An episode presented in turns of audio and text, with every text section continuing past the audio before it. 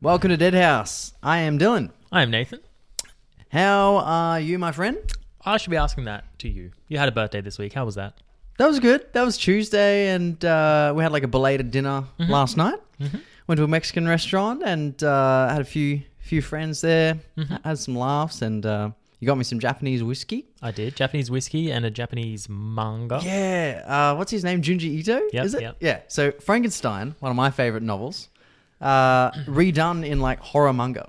I'm very keen. That'll be cool. Speaking of reading, you know what else I've read this week? What, what could you have possibly have read since last week? We mentioned in the last pod uh, that I ended up getting the same Goosebumps collection that Alex gifted you. So of course I started with Welcome to Dead House, which is What- better than you- I remember. Yeah, you say of course. I mean, I'm, I'm reading them from start to end. You're Okay. going through and picking what your favorites. Well, th- these ones aren't numbered, right? Like they're not the old ones? numbered, but I'm reading them just in order that they're packed in the collection. Ah, okay. Because I, j- I don't know. I don't know if there's a reason that they put them that way. Maybe they're just. No, it wouldn't even be people's Hmm. sure. favorites because the first is Night of the Living Dummy, but then it's like Deep Trouble, yeah. which I don't know. And then two and three, Night of the Living Dummy, are like side by side later in the pack. Yeah, like but almost- surely they weren't. Almost at the end. Yeah. So I started with that, and then I read Say Cheese and Die, which is one of our favorites. Which it turns out I probably haven't read that particular one because you Yeah. just, you described some of the scenes from it and they didn't ring a bell. Yeah, so and the- I'm, I must have just read Say Cheese and Die again. Yeah, because the scene that you told me about in like episode one or two, whenever it was, way back when, uh, I couldn't remember, and it wasn't in this, but I forgot until you mentioned last night there was a Say Cheese and Die again. Hmm. So that was cool. But now I've started The Haunted Mask, which was another favorite of mine. Yeah, a kid. Mm-hmm. that's that's that one I definitely have read. So that's that's all right. And I believe it or not, finished Deep Trouble. Oh, nice. I See- finished my second one. You are not wrong. They, once you actually sit down and read them, it's like an hour's worth of reading. Yeah, yeah. I finished it because I, I messaged you to come over. Oh, am I right to come over at twelve? Hmm. And you wanted to push back an hour. I just finished it in that hour. Hell yeah. was Because good. I think I've read like two and a half this weekend. Yeah, it, it- I mean they're literal children's books. So Hmm. Yeah, I I, know. don't It's- know. I don't know why I was expecting it to be longer. Some of the chapters are like two pages. Yeah, yeah. How was Deep Trouble? Because I don't think I had that, but I don't think I ever read it.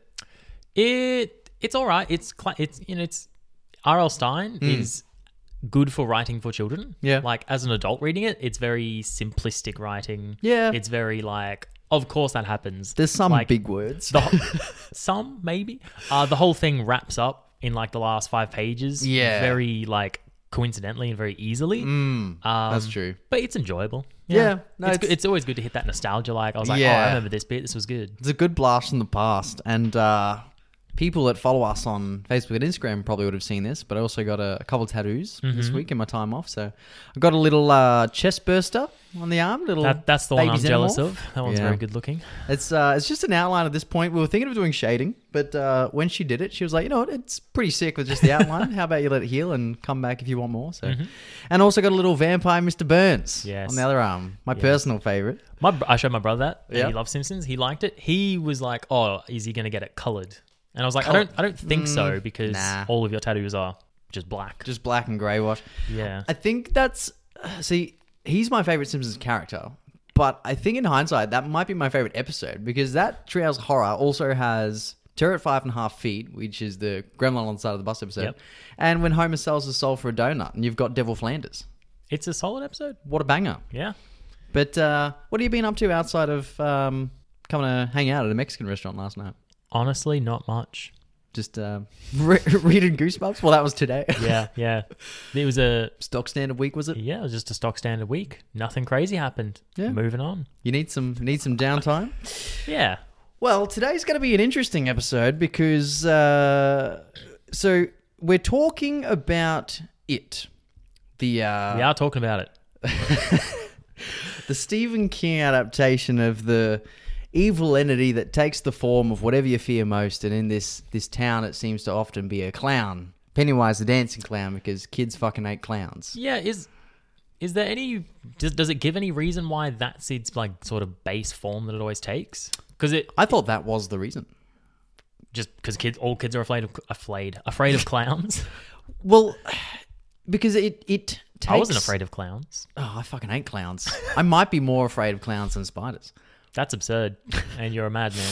because like it has like um it, it has like spider elements snake elements um sometimes i- it'll take on like a family member or someone that like a character is terrified of.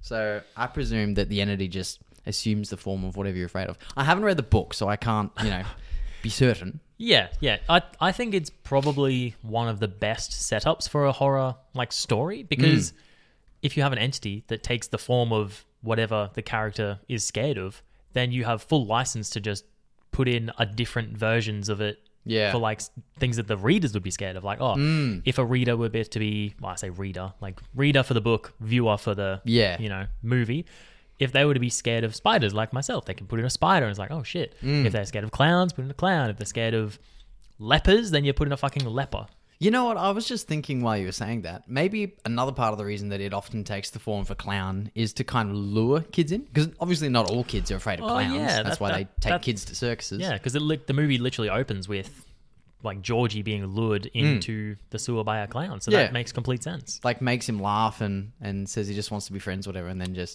yeah. Yeah, it's the, the, Attacks mo- it. the most unassuming form it can take that can easily turn scary, I guess. Mm. So it's it's kind of got uh, both going for it. I mean, I'm terrified of clowns, but some kids love them. So, but it's yeah. The reason this is going to be a tricky episode is because there's there's technically like technically four films that we'll be sort of dealing with to discuss this because originally like the 1990 miniseries was like a two part kind of show Mm-hmm. um, that you can now just watch as like a, a streamlined film. Yep. And then they remade it in two separate films. There's chapter one and chapter two in 2017, 2019. So I think what we're going to do today is we're going to discuss the remakes uh, a- and make some parallels to the original or, or uh, you know, mention what we did like about the original because obviously, like, the, the original was the first one I saw. I presume it was the first you saw as well. Uh, yeah, absolutely. Yeah. Yeah. And so it's it's dated in like, you know, some of the acting and the the practical effects, but it does have that going for it uh, in comparison to the newer ones, where like Yep. a lot of the claymation or the um, the makeup and stuff. And obviously Tim Curry as Pennywise sells it. Yeah, we- we'll get into the different Pennywises later, I reckon. But I think in terms of like the movies themselves, I view the original like miniseries one as less of a horror because looking back, it's so fucking campy. yeah. and that yeah. you, you can't really be afraid of it. Whereas the new one is a lot scarier, but also a lot funnier. Yeah, see, I I think you're right. The first one, like the 1990 original's, kind of like disturbing, but then yeah. then the new ones have like actual like jump scares and um you know things like that. But because they've got actual like comedians as some of the cast, then a lot of the banter and like the the dynamic in the dialogue is is quite funny. Yeah. Well, the original had comedians before they were comedians. They had Seth Green as one of the Green, kids. yeah. Which he I- was my favorite character in the, the original. He's the, honestly the only one I really remember like, from the original. Yeah, okay. I I think I remember them all, or like I can see their faces, but in terms of like their interactions or things they say, they're not very quotable. At least not as much as him or obviously Tim Curry. Yeah, yeah. But uh, I suppose we'll talk about the story of it. Mm-hmm. So, uh, like I said, I haven't read the book, but um, so it's set in the late eighties. Which is probably for the best because if we try to talk about the story of the book, Hmm.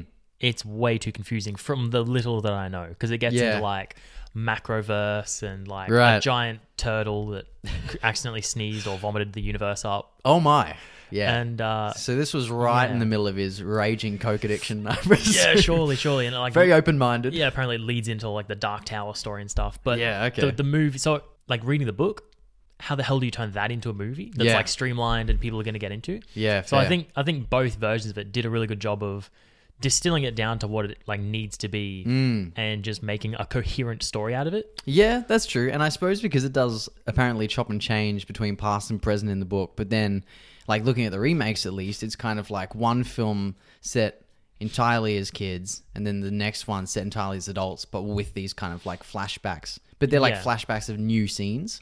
They're not Yeah. just like showing clips from chapter one, which I like. Yeah, another way to make it more coherent, I guess, because Mm. it'd be hard to watch that Yeah. Mm. because that's two completely like separate storylines. And it wouldn't fit in one movie for sure. No, no. And even then, like, chapter two is like nearly three hours long. Yeah, very, v- very long. Yeah, and I think like I think I wrote it down in here. So the 1992 part miniseries, if you watch it you know, as a whole, back to back, yeah. is three hours twelve minutes. So part two was of the new one was pretty much just a little longer than both of the originals. That's Hmm. Yeah. that's a lot. Yeah. And uh, yeah, so back to the story. It's set in the late 80s, um, and it's kind of like a coming of age story, which seems to be like Yeah. Mm-hmm. a Stephen King trademark. You know, when you look at Real, real, films real like. stand by me. Yes. Yeah, yeah, Stand By Me. And um, it's like this, like we said, this this evil entity that comes back to Derry, Maine every 27 years. To, because it's Stephen King, so of course it's Yeah. got to be in Maine. of course, uh, Hell on Earth. And uh, every 27 years to eat children, uh, because presumably it feeds on fear. That's Feeds how it on survives. fear and yeah, just children in general. So I presume it just eats enough every 27 years that it can kind of hibernate. Yeah, I- I'll I'll, I'll accept that. Don't actually know what That's the reason fine. is that it's so regimented, but um, It's like a bear, you know. yeah, Eat enough for the winter, for the 27 year winter, and then come out, eat again. yeah, Good to go. that's right. And uh, it's we'll we'll say like the the 1990 original, uh, which by the way, directed by Tommy Lee Wallace, who did Halloween Three: Season of the Witch, Okay. So which is great, very So- divisive. Yeah, and uh, written by Lawrence D. Cohen, who I think adapted Carrie and maybe another Stephen King story for the screen. But um, does the original start? Is the opening scene Georgie and the storm drain, like like think the so. remake? Yeah, I think both of them start with Georgie. Okay, yeah, because at least in the remake, it like fucking bites his arm off and he's crawling away with a What, do- what do you mean? At, severed. what do you mean? At least in the remake, it starts with that. Well, I don't think. That happens in the first one. It's just implied. It like shows him reaching into the drain, and then you just hear like a scream or Yeah, well, Something. Hmm. because it, was the '80s, man. You couldn't show a little kid getting his arm bitten off. We've Well- come a long way since then. the '80s was peak body horror. Not to children. it still had to get you know a good rating from the Hmm. MPAA, if, like, if that was existed back then. Yeah. Uh, it still had to be accepted by the wider audience. Nowadays, people are used to that. Yeah, that's true. But I mean, the practical effects of the 1991 was cool. Like, the, the only kind of things I remember is this one scene where one of the kids is in, like, a locker room and all the shower heads, like, come out at him and, like, corner him Yep. uh, in this room. And also, I loved the, like, baby chickens on the, the table when they're at the restaurant. The and Jade Orient, Yeah. and they're just, like, um, coming out of the eggs and shit on the table and crawling towards them. That was cool, but and I was nervous the first time I saw the 2017 remake, like how they would redo that because I loved that so much. Mm-hmm. But I rewatched it again for this pod, and my dad's in the room, and when it like hatches and it's got the head of like a baby crying out, I turned to him and I was like, "That's fucking sick." I forgot how good that was. And there's like different like baby animals just crawling around. It was Mm-hmm, for being C- CGI, it was very good, very Yeah. convincing. Yep. But yeah, so the 2017 one, directed by Andy Muschietti, who also did the sequel, Yep. Chapter Two. Which is always good when a one director can just keep his vision throughout all, Hmm. Yeah. uh, either a whole franchise or just between two movies. Yeah, for sure. And it was written by, uh, I think it was chiefly written by Gary Doberman, who also did the screenplay for the sequel. But in the first one, they also credited Chase Palmer and Kari Fukunaga uh, because I think they contributed to the, the early renditions. And they just wanted to keep them on to sort of give them credit. But uh, yeah, having the same crew definitely for those two films, and because they're only released two years apart, I presume filming took place, you know, within like a five-year time frame. Well, it would have to with the kid actors because even Yeah. even with like part two, the kids had already aged like a couple of years. Mm. So I think in a couple of scenes they literally had to like de-age them like, Yeah, digitally, okay. use that old techno well not that new technology at Yeah. the time for sure. Uh, and then they had to like shave their face and shit because they were starting to get facial hair. I think one of the characters, maybe it might have been the kid who played young Ben. Okay. I think he went from like four foot eight to like five foot three or something. Jesus and Christ. so I think they like the, a couple of their characters had to have like little platforms in their shoes just so everyone was like the proper height. Oh, yeah, that's funny. And I think I was like that when I watched the second season of Stranger Things. The first one ends, and then the, the next season starts, I think like a year later or whatever. But they all look like they're fucking teenagers, and they've all got deeper voices, different haircuts. That's the problem with filming with like preteens just about to hit puberty. Hmm. Like they the tr- the change is just drastic. Yeah, exactly. And I guess that was a nice uh, unintentional segue. So, uh, starring Bill Skarsgård as Pennywise, the new of course. Pennywise the clown. Yeah. Apparently more um, accurate to his book description with his orange hair and silver pom poms. Mm, okay. And Jade Martell, uh, who plays Bill, Stuttering Bill, and Finn Wolfhard, uh, who, who obviously is Mm-hmm. Stranger Mike, Things I fame. think, from Stranger Things. Yeah. Uh, not a bad cast for kid actors. We are, we are often, I don't know what that accent was. um, we are often like skeptical of horrors with kid actors, but these Yeah. ones were good. S- skeptical is one word for it. I usually hate it. There's uh, there's there's very few like horror or not even horror, just movies with kid actors as the main cast that I like. yeah. Yeah. Or not that I like, but that I you know the kids don't annoy me. Mm. And this one is one of them. Like it's good. They're, uh, none of the kids are really that annoying. They play off each other really well. They have really Yeah. good chemistry. Um, and I think a lot of it's like the writing too. Like they're not written to be dumb kids. Mm. They're written as if like like we've all been that age and that kids like swearing all the time. Yeah. Like that's a kid, that's a thing that little boys do at that age. yeah. And like the amount of jokes are like, oh, I fucked your mum. Yeah. All the playful insults. I mean, Yeah. speaking of that dynamic, I read that a lot of the dialogue between Richie and Eddie was improvised. Okay. So that's that's they were speaking how young kids would Yeah. speak. and uh, but yeah, Bill Skarsgård as Pennywise. Um, obviously, Tim Curry is kind of this, the saving grace of that original, but Bill Skarsgård was definitely more unsettling. Like particularly with that whole out turned eye thing that he does, and Yeah. the It's- constant drooling. Yeah, it's definitely to be said that Bill Skarsgård's is way scarier, Mm. uh, and Tim Curry's definitely leans into the camp. He had And more he's not- charm. he has way more charm and charisma. Yeah. Which I guess was what like lured the kids in more. It was more believable. Yeah, yeah, Like in this one, like with Georgie or with the the young girl at the bleachers in chapter two, like it, it's still creepy. Like at no point is does he look like his attempt at luring them in is going to work. yeah. Just dumb kids. Like, hey, this is this clown looks really messed up. Yeah. and uh, it, unrelated. Well, kind of related. Off Mm. off topic. That the scene with the little girl under the bleachers. yeah. it's such a funny like bit. I think it's when he's going to count and Mm. he stops counting and then he just has this like look on his face where he's just completely deadpan, like drooling. Oh yeah. and he does that a couple of times in the movies, and it is just so unsettling. Yeah. Well, apparently the drooling is just a result of the large prosthetic teeth. Okay. And um, the director Andy Muschietti wanted to to play along with that because it just looked like he was just hungry and like this ravaging beast that was just ready to, to eat his prey. Um, and obviously the it, it, the famous outturned eye trick is just something that Skarsgård can naturally do. Man, I wish I could do that. I can do like the interned eye where Okay. one eye goes in, but Yeah. I can't do outward. Yeah, it just really kind of wish looks I like it could. was dropped as a kid, and now he uses it as a party trick. But Yep. yeah, speaking of like that animalistic behavior, uh, I also read um, that in preparation for his role as Pennywise, um, he well he noted Heath Ledger's Joker in The Dark Knight as a big inspiration. Okay. I mean, Uh, just clown learning from a clown. Yeah, I suppose so. Um, but also, he was watching like animal documentaries to study the body language of hyenas and bears.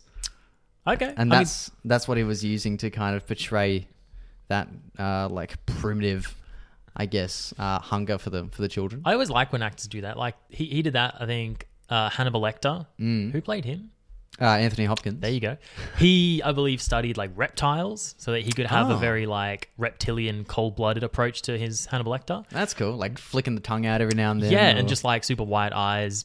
I think, and just like sort of the way he like moves his head. yeah, like and very then- still, but then like suddenly just twitching. Yeah, and then That's cool. In a non horror world, Jim Carrey for Ace Ventura. Oh, really? He, he based a lot of his movements in the movie on like birds, so he's like strutting his head a lot, Ah, that's cool. which not horror related, but I love his performance in that. It's great. Yeah, yeah. It it is good. It's it's not.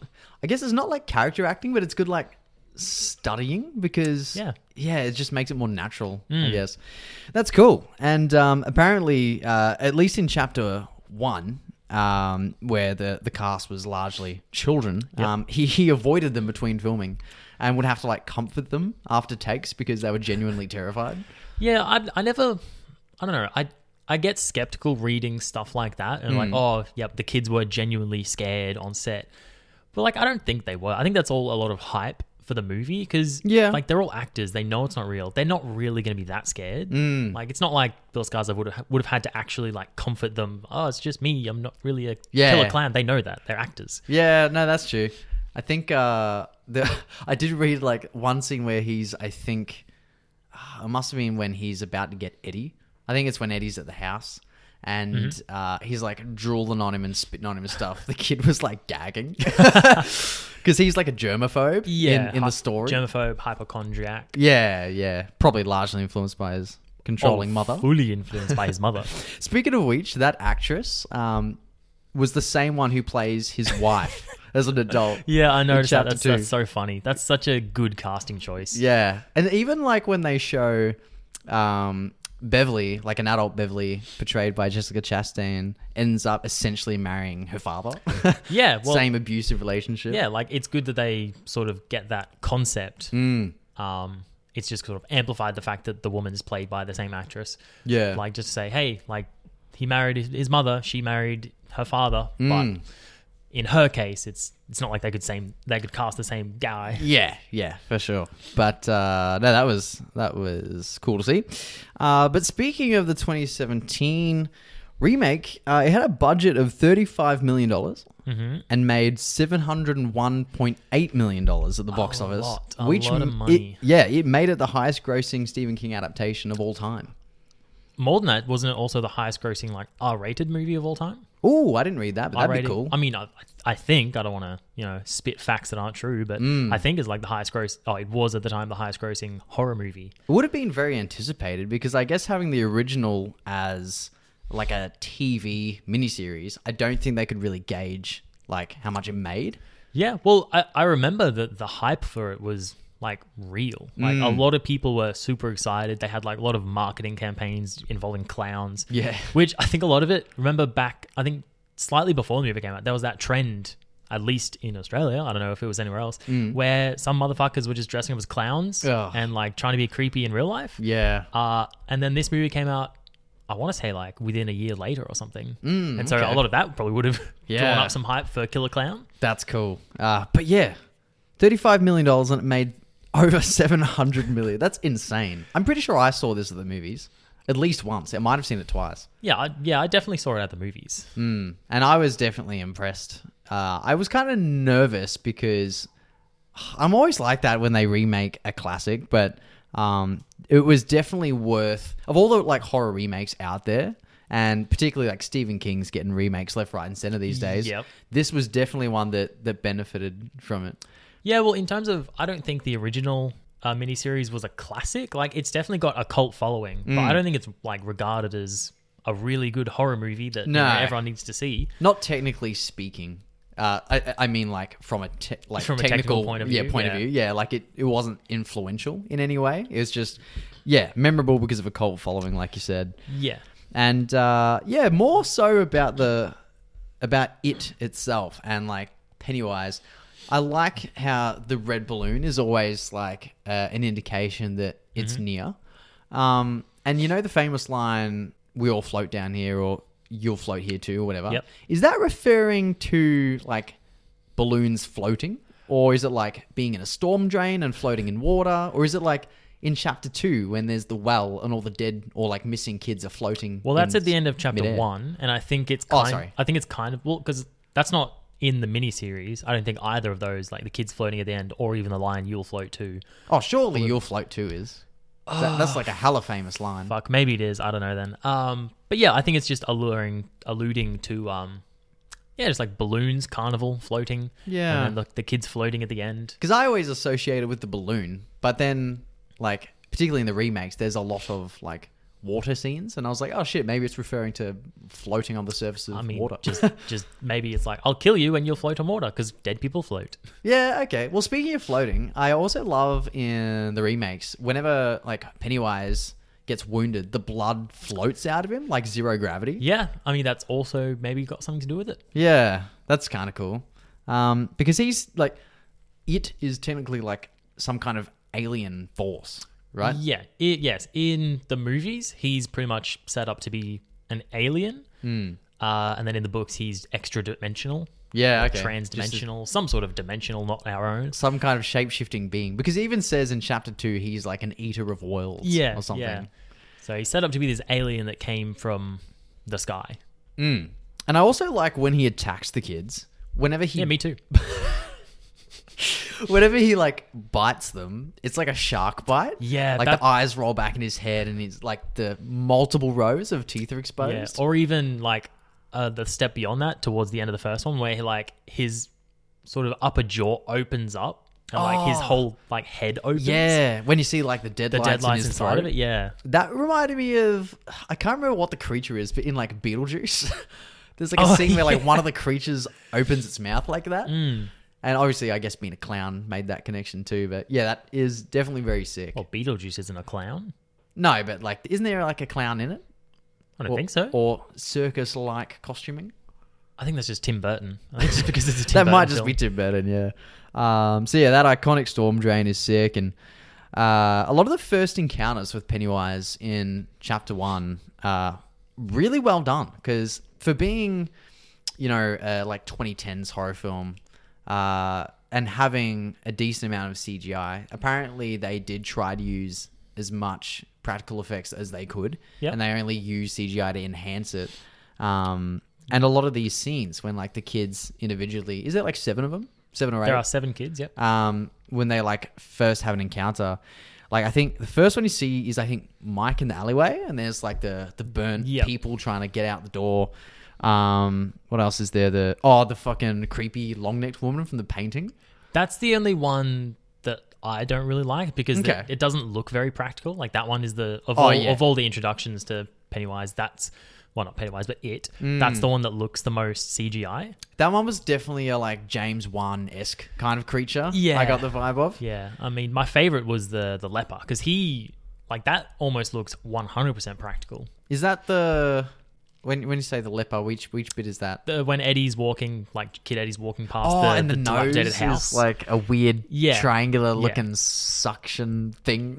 Yeah, and, like- snotty mucusy like he, shit. he drops his pills or inhaler. I think he drops his pills and he goes to pick them up, sees like the feet, and then looks up and it's yeah this Oh, dis- yeah. diseased man that Oh, kind it of- picks up the red pill. Do you think this will help me, Eddie? That was sick. Yeah, I'll pay that. I think my favorite is when Ben's in the library and sees the headless dude because it's like Oh, staggering yeah, down the yeah. steps and stops, and then it like takes the next step and you see it's it's headless. That Oh, was cool. Yeah, that that's actually a really good whole sequence where he's like starts upstairs in the library looking through the books and like each each page is the same page but slightly zoomed in. Hmm. Yeah, that's And, cool. I mean, I assume you noticed, but like in the background of that scene, the old librarian lady is just standing there the whole time looking at him like with Yeah. a weird smile and he never notices it. Yeah, So it's everyone's an- like frozen. Yeah, so it's another one of those like some things in the background to Mm. scare you and the main character doesn't see it, which I love. I kind of liked that as well because they're like literally out of focus Mm. as well. And um, that was a good analogy because he's looking at like photographs. Mm-hmm. So it's like he's in a photograph. And I think they do that again in chapter two, but it's when Richie's in the park and all the bystanders are just still watching him while the big uh, fucking Mm. Paul Bunyan. uh, yeah, statue, yeah, uh, the like lumberjack and, and Pennywise is up there. But then when he starts singing and the music starts playing, everyone in They the background is start like swaying. swaying. Yeah. Yeah. that's so fucking cool. Very creepy. Uh, and I also liked in in chapter one um, when they do that like blood in the sink scene from the Mm-hmm. original. Uh, but it's like the hair comes out and grabs her. It reminded me of like Evil Dead Yeah, I definitely got Evil Dead vibes from that. or as even The well. Grudge. No, Have I've you- not have you seen no, The No, Grudge? I've not seen The Grudge, so I can't make that connection. There's this really gross scene where, because the hair is like the clumps of hair is like a, it's like the Grudge's red balloon. Okay. And there's a scene where the main chick, at least in the American remake, is like pulling a clump of hair out of her mouth, and it's like a magician's handkerchief. Like I it love just it. keeps coming and coming. I love it. It's fucking gross. Uh, but that was sick. And, and then like the dad comes in and he can't see the blood everywhere. Mm-hmm. And it like smears her face like that, that. That whole like relationship, just the tension between the creepy father and Bev is so disturbing. Yeah, very disturbing. very disturbing. Uh, Hella creepy. yeah, I do. I, I, I want to say that I very much like that this movie, although the main antagonist is it, the clown, the spider, Yeah. the everything. Um, like that's not the only struggles or like mm, like challenges that the character, like the main characters have to overcome. Yeah, Mm. and that- despite the fact that there's seven main characters, like they each have their own struggles. Like you got Bev with her abusive father, you got Bill who's just lost his little like little brother, fucking Eddie with his overbearing mother, Mike's like a black Mm. kid. Mi- in- Mike's a, a an racist- orphan, isn't he? an orphan in a like a racist midwestern town. because everyone thinks he like n- not set the fire, but because he didn't try to help them because the door was too hot. I mean, but he was also a kid, so Yeah, like, well, exactly. Yeah, I think yeah, it's just it's like very thinly veiled racism. yeah. Then you yeah. got um, Hank. Hank's the fat one, right? Hank. Hank. Where the fuck did I get Fuck Hank? is Henry? Hank? What's his name again? Are you talking about Ben? Yeah. I, I I don't know what happened to my mind there. Ben is um Henry's like the bully, the, the Henry, mullet, okay, yeah. uh, pocket knife wielding redneck. yeah. Yeah. So Ben's got you know he's a little fat kid who's new in Mm. town, and then even yeah hell even like the bully villain is being like fucking physically abused by his father. Yeah. It's like every character has their own like, they've all got their own Fucked up personal shit. battles. and then Yeah. Mm. on top of that they got to fight this evil fucking entity. Well, I think that was good because it made them stronger. So because they've all got like shit that they're dealing with in their personal lives, that when they come together to defeat some evil interdimensional entity that feasts on fear and kills children, then like who better than to get these strong kids like united to, you know, like a nice little wholesome undertone. Uh, but speaking of Henry, like that bully, I also like that it kind of uses him as a conduit in a way to like do his bidding and and like try to kill off these kids. Yep. I, I presume that's the the idea. Sure. And Which I, well, it kind of doesn't make sense though, because if he's feeding off fear and killing, would wouldn't it want to do it himself? Like, why is he sicking this kid onto him? I guess just to introduce like a background fear. uh, Yeah, I don't know actually because I like in chapter two when it shows Henry Bowers as, as an adult in like a psychiatric hospital, Hmm. and it breaks him out because it's like the dead teenage friend like Yeah. driving the car. Reminded me of like the fucking dude from Pet Cemetery. but, yeah, Um. I gotta say, I, I like the way they used Henry in the first, like in chapter one, a lot better Mm. because he's like a psychotic bully that goes from just a psychotic bully to like a literal psychopath that's then Yeah. trying to kill the kids. In the second one, he's a lot more, I don't know, passive, if that makes sense. Like he, he's Yeah. not as present throughout the movie. He's only in a couple of scenes and he doesn't really add much to it. It's definitely Like, more you- methodical. Yeah, you get the like the confrontation in the bathroom, which is a great scene That's and cool. like funny, but it's it. Other than that, it doesn't really add that much to it. That's fair. Yeah, because I guess in the first one, it shows him and his friends like just stumbling upon like the losers club, and then Yeah. whenever he sees them, he just like gives them shit. Whereas in the first one, it's definitely like hunting them down, and he's got like that undead accomplice. And The second one, you mean? what did I say? The first one? Oh yeah, in the second one, yeah, it's it's definitely, um, it's not just like he's a hurricane, and if you step in his way, he'll Hmm. just cut his carve his name in your stomach or throw rocks at you. Yeah, that that's not bullying. That's that's ah, It's I fucking don't know. torture. That is- yeah, that's, and his that's, dad's a cop. that's jail shit, man. Yeah. Uh, but I like uh, when his dad's like asleep in front of the TV watching like some kids show and it it changes to them all like chanting kill them all. Yeah, well, there's also a scene I think in Beverly's house Hmm. when his her dad's asleep and the TV's on. You can hear like the same like TV show saying Yeah. things. I can- I can't remember what it says, but it's it's still like clearly Pennywise Yeah. through the TV, Yeah. and it's like what it made me think. What's that for? Like, because the main character, like Bev, like she's not seeing or hearing that TV, so it's more in the background. Is that alluding to like the adults and shit are under the influence of it as well? Um either that or just like ignorant to it because they just Uh. like don't believe him because they're kids. Yeah, because okay. I guess what it does is it kind of like distorts their reality, but only they can see it, Hmm. or like the people that believe in it can see it. Because like the adults, like look at um, Bev's dad for example, Mm. in like the bathroom scene, uh, like they can't see when any of the surroundings are changed or when it is around, but the kids can. And I think it's because their belief in it gives it strength, which is how they defeat it at the end of chapter two by believing it's just a clown, and that Mm. Okay. makes him small. I kind of feel like though that because it is part like such a big part of the town, it has an influence over all of the adults as well.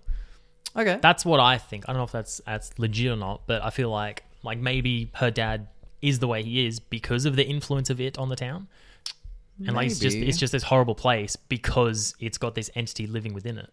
Yeah, and they, they don't really give a reason as to why it chose Derry, do they? It's just that it was like this comet-looking thing. Yeah, I think that just kind of like it's set that happened it to pretty much land just there. crashed and landed there. yeah, yeah, and uh, I guess on that note, talking about how like the town is influenced by it, um, chapter two starts like rather, rather uh, confrontingly, if confrontingly is a word, Yeah. uh, with just the gay couple being brutally beaten, yeah. and I think that's just to kind of show, uh, what's the word I'm looking for, um, like the regressive society, and there's like the no tolerance um, for any like outsiders. They very much have like this pride in Derry, but it's like corrupt. Mm-hmm. Because it's like fucking brutal. Like they Yeah, it's it's a very Beat hard him to a it- bloody pulp. It's a hard scene to watch. and toss him off a bridge. Yeah, and I think a lot of uh, viewers of the LGBT community uh, very much had a problem with watching this movie Yeah. when it first came out, and they they were very much against it. But I, it, it's a rough scene, but I do Mm. think it needs to be there because it does a very good job of setting up that yeah, this town is fucked. Yeah. like, and Yeah. that that kind of leans into more like why I think that it has an influence. Like it's a fucked up town Mm. because of it, and so it's just bad place. Yeah, it's like when you were saying before about like well just the abuse that goes on in the town, but also like the racism towards Mike and stuff. Um like rewatching it, I was wondering what the purpose was of, of having that scene. And I guess that's what it is. It's just leaning more into the fact that the town is so backward and it's it's just a horrible place. Yeah. Especially for children. Which is, I And- guess also leans into why all of the main characters except for Mike Yeah. uh, left. Like, Yeah. Other than it, like they probably want to get away from him. Yeah, Uh, yeah. Like they they left that town because it's such a horrible place and why they never went back. So there's two things I want to like discuss on that note. So when they're adults and Mike calls them all up and Yes. invites them back because it's it is back. It's 27 years later in Yeah. chapter 2. None of them like remember what happened there. They just remember that they don't want to go back. What is the deal with that? This Uh, like amnesia that gets Is it just like post traumatic stress? No, I'm pretty sure it is mystical. Okay. Uh, and like I said, I've not read the book, but I do know a little bit about it. And it's it's pretty much as soon as they leave, the entity of it is still in their mind. Yeah. And it's like it stays with them like a curse or a plague. And it makes them forget so they don't want to go back other than like the feeling that they don't want to go back. okay. I think it also leans into um, like they all are successful in life. Like there's like what fucking Mike is no not Mike. oh, 'cause Ben's he like stayed- an architect. Ben, Ben's like a, an architect. Richie's like a famous fucking like Netflix stand up comedian. Bev is Ben's like, a, fashion designer. Fashion I think. designer. There's like a, a Bill's like a writer who's Mm. getting like a movie adapted, and so they're all like weirdly successful. And I think in the books, at least, it's hinted or even outright said that that's m- a mystical force, so that it keeps them away. Like if they have Hmm. like these super successful lives outside of Derry, they'll never want to go back. Okay. See, why would it want to do that? Is that like a reward for beating it the first time? No, I think because it's coming back in 27 years and it doesn't want it to be there to like stop it again, maybe. Okay. And I suppose it does want children, presumably. See, I thought it was maybe the opposite, and like it makes them forget, so they do come back. Like for whatever reason it may be. Like say if you're, you know, you grew up in this town, you move away, and thirty odd years later you have a relative die, and you go back for a funeral. If you don't remember why you left, then you're back there in twenty seven years time, so it can like attack you again. Mm, I don't know. Maybe your theory. Your theory sounds more fleshed out than mine. So let's roll with that. Um, and the other thing I wanted to mention. So they make this blood pact, like they fucking cut into each other's palms with a piece of glass who fell on the ground. Yep. Um, and they're best friends, like this tight knit little community they've created. Yep. They grow up, become adults, and they lose contact with each other. Uh, yeah, that's just a small town, bro. Is, is this part of the amnesia, or do they just grow apart naturally after they were so closely bonded? Yeah, I th- well, I think other than like we don't live in a small town, we didn't grow up in one, but Hmm. I think a lot of people who did grow up in a small town and move away, like obviously you're gonna lose contact with friends, and then it's just like the mystical amnesia, let's call it, Yeah. makes them forget like everything to do with Derry, Okay. and so they forget the people, they get forget their friends, Hmm. and then it's not until they go back or they're reminded of it, they're like, oh yeah, this was my best friend, Yeah. or this was my love interest. Okay, interesting. And I suppose speaking of chapter two and the characters, uh, we should probably mention more of the cast. So, uh, Jessica Chastain, of course, uh, Yep. which I thought was an unusual but really good choice for for an adult Beverly, and apparently that's who the child actor of Beverly actually suggested to play her adult self. Yeah, I think uh, her and then Bill Hader. Like, Yeah. like Finn ar- Wolfhard nominated ar- Bill Hader. uh, Around uh, the first movie, all the kid actors were sort of like asked who they wanted Yeah. Hmm. to play it, and they all had their own ideas, and like those were the two that actually ended up being okay. Bill Hader is amazing in this. He's a standout for sure. yeah, he's very convincing. Hmm. he, he's a very like he's a good actor. Like despite the fact that he's you know just meant to be a comedian, I guess. yeah, yeah. But and I've never have you watched um Barry the TV show? no, I want to. Yeah, I've heard good Looks things good. about that. I need to go watch that. The Um, only thing I remember him from is like Paul. Yeah, he just because he has a lot of like small roles in Yeah. you know comedy movies that his Saturday Night Live people have made. yeah, yeah. Uh, but yeah, he's really good uh, as an adult Richie. Mm. Um, Hmm. Like the same kind of like personality, like just make just like wisecracking and insulting everyone's mother, but yeah, but like James. I don't know, really good body language too. Yeah, he's a, he's a standout for me in terms of like just my favorite character because he's you know funny and Hmm. and stuff. But the one that I think mostly resembles the the kid is like we said before, James Ransone. We found out Oh, his name was Eddie? Who, who plays Eddie. Yeah. like there's a, For there's a mo- sure. there's a moment in the movie when he goes to the chemist as an adult, and they do like this fade transition of like a face on a face. Oh, yeah. he looks exactly like a grown up version. Mm, yeah. And it- surely that was part of the casting process as well. Is they had to obviously Yeah. think of who looked vaguely similar. Yeah, which is funny because then you look at some of the like alternative casting choices they were considering, Mm. and they're they're, they're ridiculous. I don't know many think- Ah. of the alternatives. Hit me with some some names. I'm going off memory here, and I can't remember who they were for, but there was like Jack Black was one of them, and like Jack Black, Oh. I wouldn't see for any of them. Oh, I, want Interesting. to say it was like for Richie, like comedic, co- like another comedic actor, Jack Black. Like Okay, no, that's odd. yeah. Um, that's it. That's the only one I remember. No, that's all right. Okay, but, But, there, I mean, but there were ones there that were like absurd, like, Yeah. ridiculous. yeah, weird. and even even Jake, uh, James Ransone's like mannerisms, like he must have studied that first movie Mm. to see how Eddie acted, and he's just like almost timorous nature, Yeah. But then outbursts of like, no, fuck you, Yeah. See, it'd be it'd be flattering as a child actor to Yeah. have these like these famous actors trying to emulate your portrayal of a Yeah. character. Yeah, which is really cool how um they asked like Andy asked all the kids like who their nominations would Mm. be and like half of them were were picked up. And also James McAvoy as an adult Bill, and I love Mm. him as an actor. He's such a good character actor. Like we we've already mentioned in one of the pods um how, how he is in yeah, Split, yeah. Split and glasses like uh, you know with, with dissociative disorder and he plays like all these different people sometimes in a single shot Yeah. is just incredible um, and the stutter and everything like it just seems so natural and uh, but yeah bill hader was definitely my favorite um, or richie was my favorite like adult character i think my favorite kid actor was probably eddie but their just whole relationship is great Which plays into the their relationship, which you find out in the end of the movie. yeah So yeah absolutely which is really nice i like that it's it's pretty whole. Well, it's almost wholesome, Yeah. except for if you think about oh, that means Richie's lived his. For those who haven't seen it, okay. Uh, at the end, Eddie dies, and then you find out that Richie, pretty much his whole life, has had this like closeted, like love for Eddie, mm. and um, because they always gave shit to each other as kids. Yeah. and obviously the there was like this joking nature, but there was always like that genuine love underneath. Like they were always there for each other as friends. yeah, It's just that he unfortunately saw it as more than that. Yeah, and it's kind of like a tragedy of like, all right, so he's lived his whole life because he grew up in this small town where very against gay people that like he's completely hidden within himself. Mm. Yeah. Not let it out. And so he's just he's just been this like closeted man that's completely denied a part of himself like his whole life Mm. Yeah. until he loses his best friend. Like even when they show him as an adult and he walks out on stage for that stand up act and he's like, So I was masturbating to my girlfriend's like best friend's Facebook profile or something. Like Yeah. he's just overly masculine to try and Yeah. like cover it up. Which is funny though, because then later you find out that he doesn't even write his own jokes.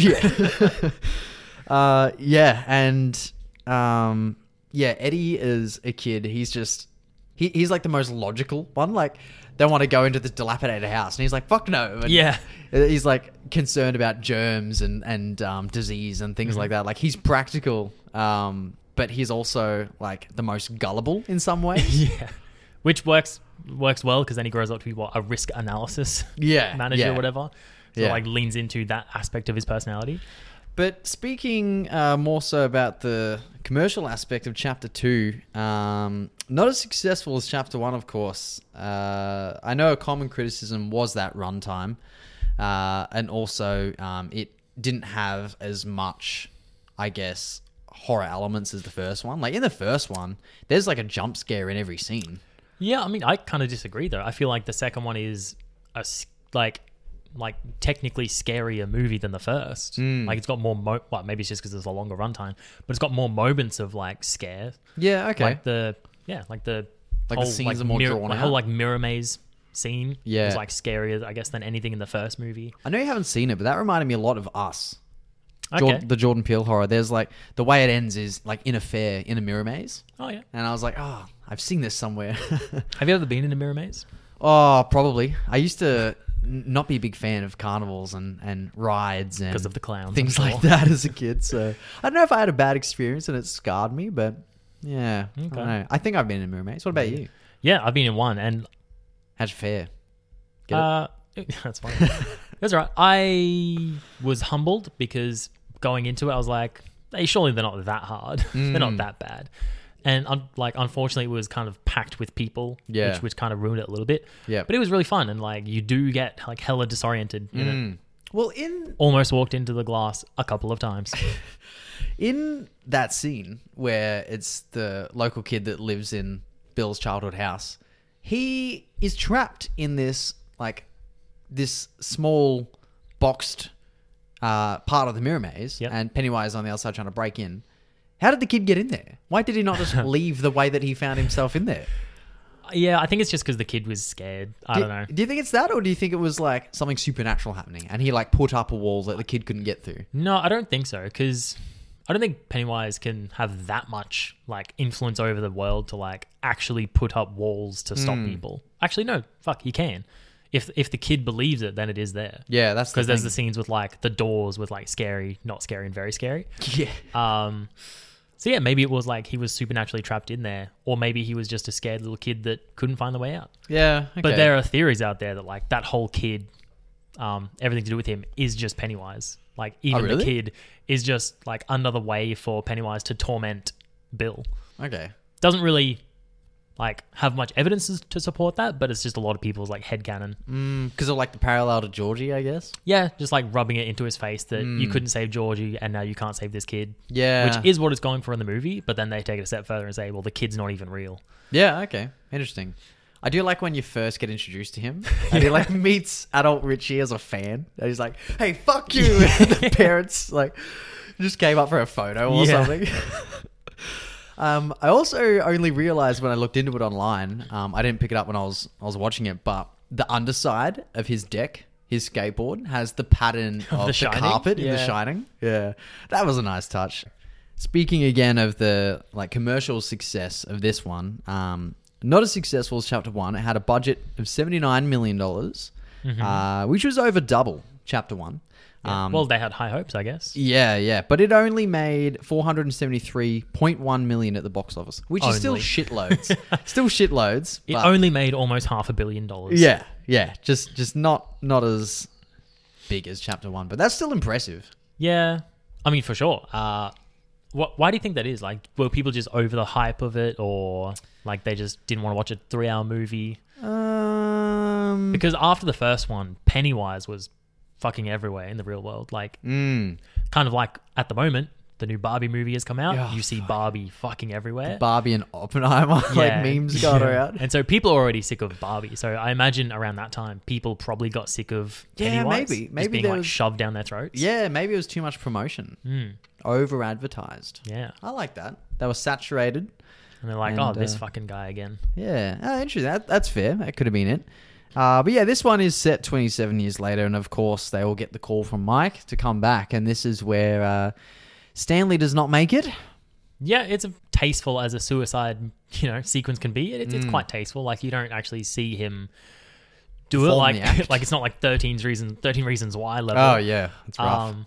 but it's like tastefully done. Like you don't see him do it. It's just a before and after with his blood. And it's like those first couple of like sequences of introducing the adult characters Yeah. have some of the best transitions in I'd say any movies I've ever seen. Yeah, Like- absolutely. Like the one where it, it um transitions from I think it's Ben's house, it like transitions up The to look at the stars? stars, and then that's the underside of a jigsaw puzzle that Stanley's doing. yeah, the, the stars are beautiful. like the light through the puzzle piece holes. Yeah. Yeah, that was nice. Yeah. And then when Stanley is like draped over the bathtub, his blood is dripping down, and then it transitions to the like dripping onto Bev's face. Yeah, yeah. Like ju- shit like that. That's just such good like transitions. a lot of associative editing and i think you're right every every segment in chapter 2 where it's showing the kids as adults had like a way that each scene bled into the other Yeah. which is really nice and even later in the film when they're in the house for the final battle and you've got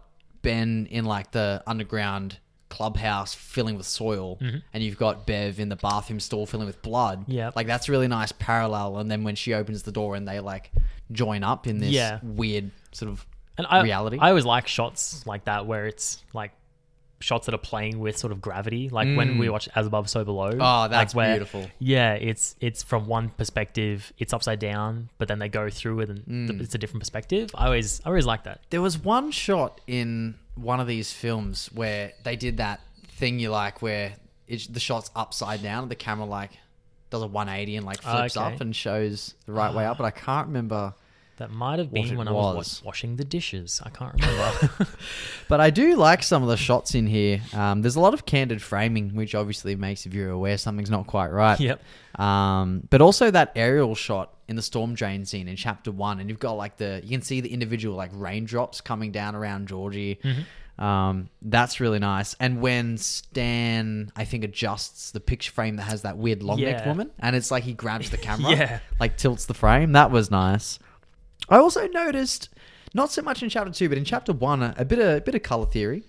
Um, Oh I my. noticed they're all wearing blue in some way, shape, or form to create this kind of like sense of unity.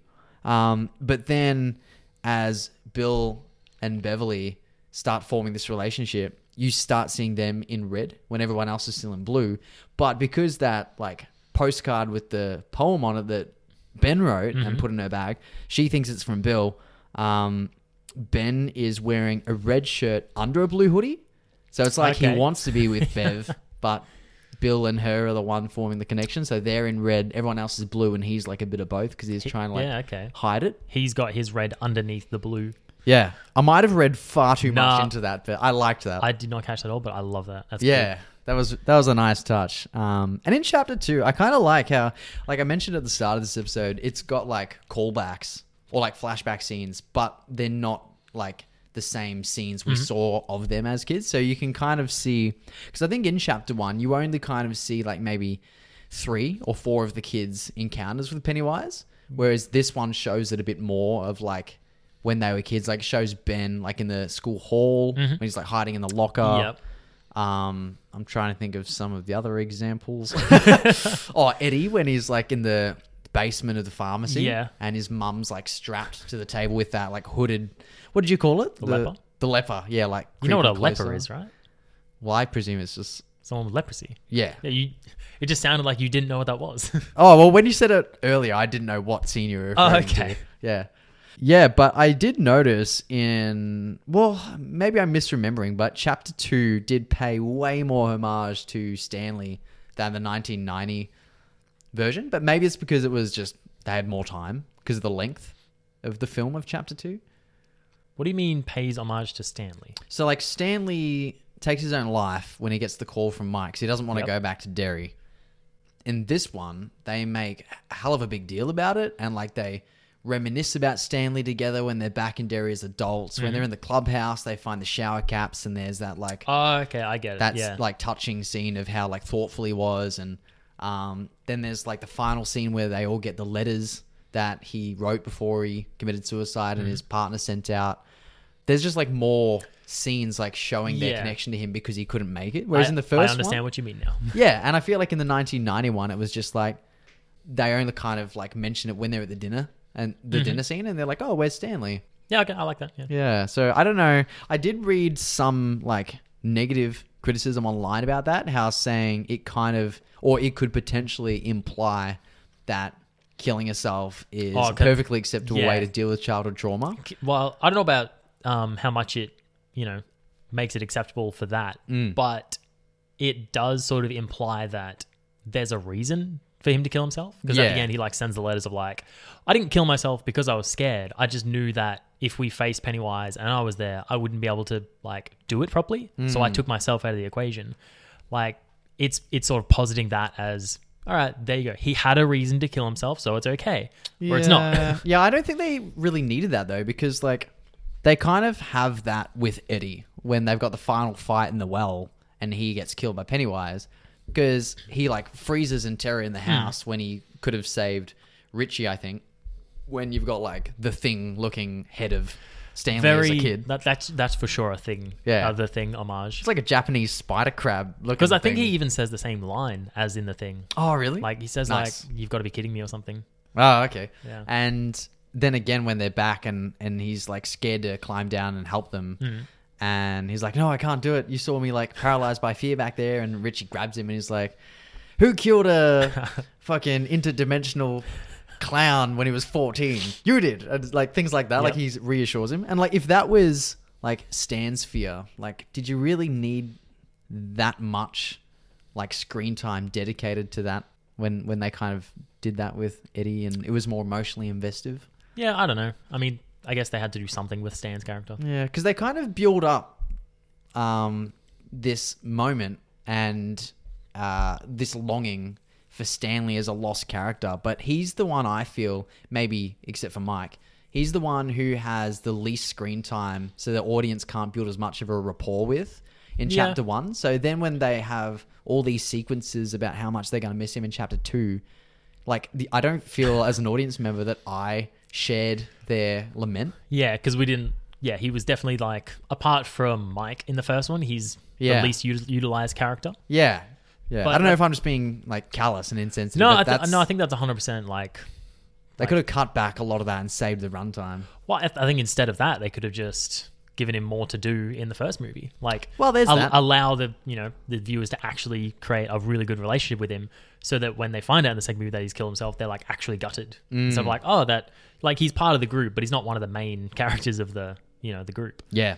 But it is a hell of a reaction. I mean, look at the other characters, like when they get called as adults to come back to Derry. Like Eddie crashes his car, Yeah. Richie fucking vomits. Yeah. a couple of times in the film, I think. Yeah. Because that's like Oh yeah, He, after like, he kills, Henry. Yeah, throws up. Oh my god, are you alright? No, I just fucking killed a dude. I wasn't talking to you. yeah, just he's he's just a funny character. Yeah, I mean, my favorite scene I touched on it before in chapter two is the the reunion dinner and the whole fortune cookie thing. Yep. Like when what does it say? Like they've each got a word, and it says guess Stanley couldn't cut it. Yep. I also liked the Stephen King cameo. Oh, as in the, the, um, shopkeeper. yep. Um, there's a few homages in that. I just watched, rewatched Christine today, so it's fresh in my mind. But in that scene, uh, Bill's childhood bike is in the window, Mm-hmm. and he goes in there to buy it. When he goes in there, there's an old California number plate up there, and it's the same number Is that plate Christine? as Christine. Okay. And then obviously Stephen King himself is behind the counter, and he sells the bike to him for three hundred dollars, which is how much Arnie bought Christine for. Damn, in the that, film. that that's a hella like Easter egg right there. Yeah, and I also like when because Bill is now a, a famous writer. Um, when when Stephen King charges him three hundred bucks for the bike, he's like, "You're the big author, you can afford it." it was just yeah, Yeah, well, so, 'cause so it- meta. Yeah, because well, because there's also like the running joke where Bill can't like he sucks at endings, Yeah. whereas it's a criticism Yeah. of Stephen King that a lot of his endings are shite. Mm, mm, so that was nice. Uh, what else? You mentioned earlier about the three doors, like the very scary, scary, not scary at all. Yep. What I like about that is, uh, and the way that the, well, there's a lot of ways that chapter one and chapter two tie in. Like parallel each other. Yeah, because I'm just trying to remember which door had which thing, but I know in like chapter one, I think they go through not scary at all, and there's like the hanging torso. Betty rips him. Yep. Yeah, but then in chapter two, they're like, "Oh no, he's trying to trick us," and they go through very scary, and then it's her legs. Yeah. That was a cool cool kind of uh, Connection tie-in. tie-in. I like that. Yeah, uh, there was a few Stephen King homages as well while we're while we're mentioning him in that scene I mentioned before where you've got Beverly trapped in the like imaginary bathroom stall that's filling with blood. The filling with blood kind of reminded me of like The Shining, even though it wasn't in the book. I know it was in the film, Yep. and even when It like, reminded me of. It's been out long enough, I think. Evil Dead Rise, or maybe Yeah. Evil Dead Rise Oh, took yep. it from this. yep, no, that's true. Oh, actually, no, they would have taken it from literally Shining because there's an elevator. Yeah.